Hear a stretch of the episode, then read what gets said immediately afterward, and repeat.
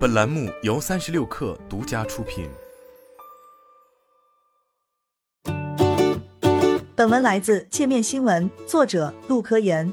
大量用户在网络上发布消息称，华为已暂停两千零二十三届校园招聘，目前多个校招群均已解散。华为官方并未回应这一消息。一位华为招聘体系人士向界面新闻透露，校招还在进行中，我们也没有收到不招的通知，可能是部分业务暂缓了。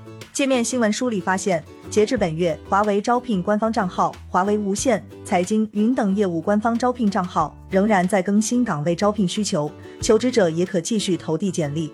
但一名参加华为校招的应届生告诉界面新闻，今年华为校招开奖进度明显比往年晚。去年十月中旬，各大论坛上已经有大批 offer 晒出，但今年发放进度却慢了很多。在卖卖牛客、小红书等网站上，仍有等待华为 offer 的应届生。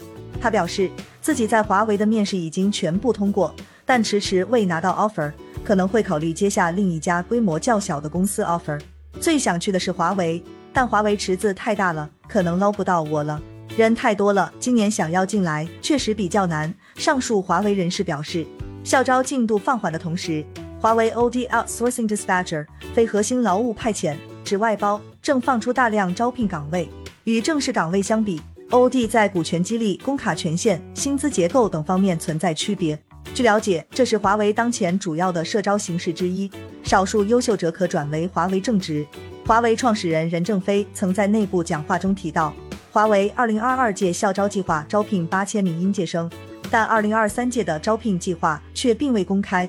今年八月，华为创始人任正非发布名为《整个公司的经营方针》，要从追求规模转向追求利润和现金流的内部文章，其中提到，我们的生命喘息期就是二零二三年和二零二四年，这两年我们能不能突围，现在还不敢肯定。所以每个口都不要再讲故事，一定要讲实现。讲故事骗公司，损失要从你们的粮食包中扣除。首先要活下来，活下来就有未来。